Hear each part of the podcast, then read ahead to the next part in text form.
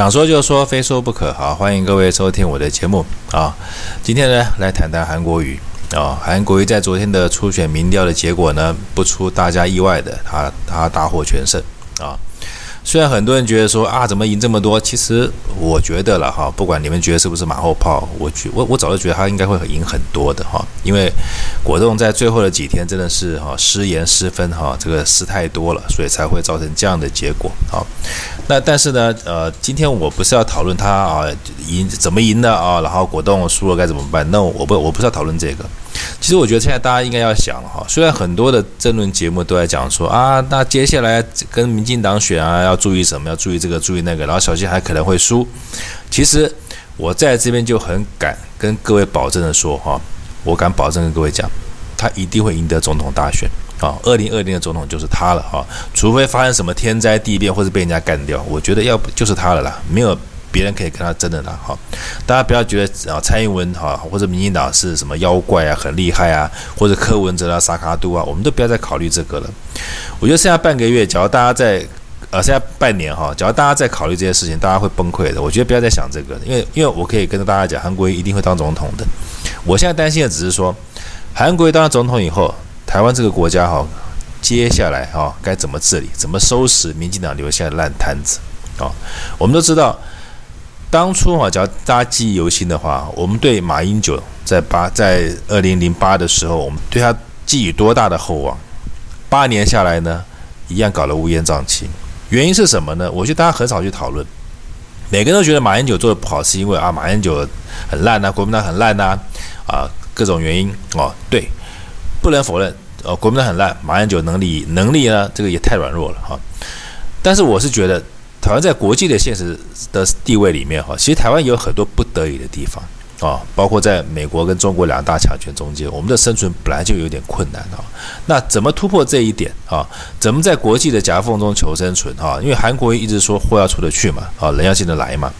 假如这一点不突破的话，货出不去，台湾我觉得还是会陷于这种空转。大家想哈，现在大家对韩国的要求哈，我看民调几乎已经接近天花板了，百分之一百的，也就也就是说。大家已经一直把他当成一个，他一定得考一百分的小孩了。你想嘛，他每次都要你每次要他考一百分，他只要考九十九分，你可能就不满意。情况下，我觉得他要当总统，他真的会很辛苦。我不知道大家有没有发现，昨天他的身影哈，我看有点难过，因为真的好瘦，而且驼背了，真的就感觉好像被一个千斤重担压得抬不起头来的人，而且他又感觉身体的是那么的弱，我真的很担心他的任内哈，干不了八年，嗝屁了。啊，但这是我胡说八道、乌鸦嘴，只是说我很担心了哈。呃，然后接下来就是说，台湾现在千疮百孔啊，负债一堆，年轻人没工作啊，然后各行各业百业萧条，该怎么办？我们只要让韩国瑜他当总统以后，你们希望他一年内、两年内就改善吗？我跟我跟各位讲，那是不可能的。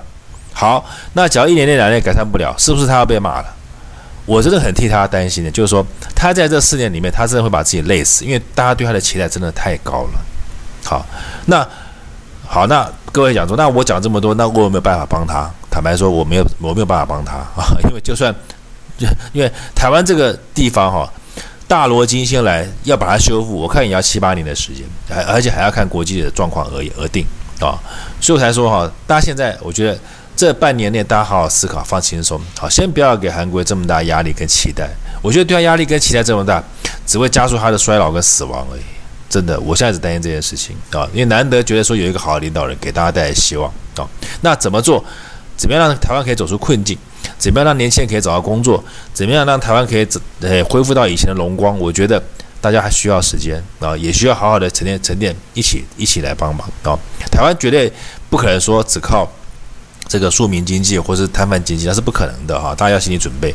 我们还是要高科技，还是要有高质量的产业，还是要一些哦、呃、比较呃高端的服务业来帮助这些年轻人，因为年轻人不可能每个人愿意去摆摊商的嘛，这一定的嘛啊、所以所以所以为什么韩国瑜他的支持者在三十九岁、四十岁以上的比较多啊、年轻人比较少的原因，我相信这个也是其中之一了哈、所以。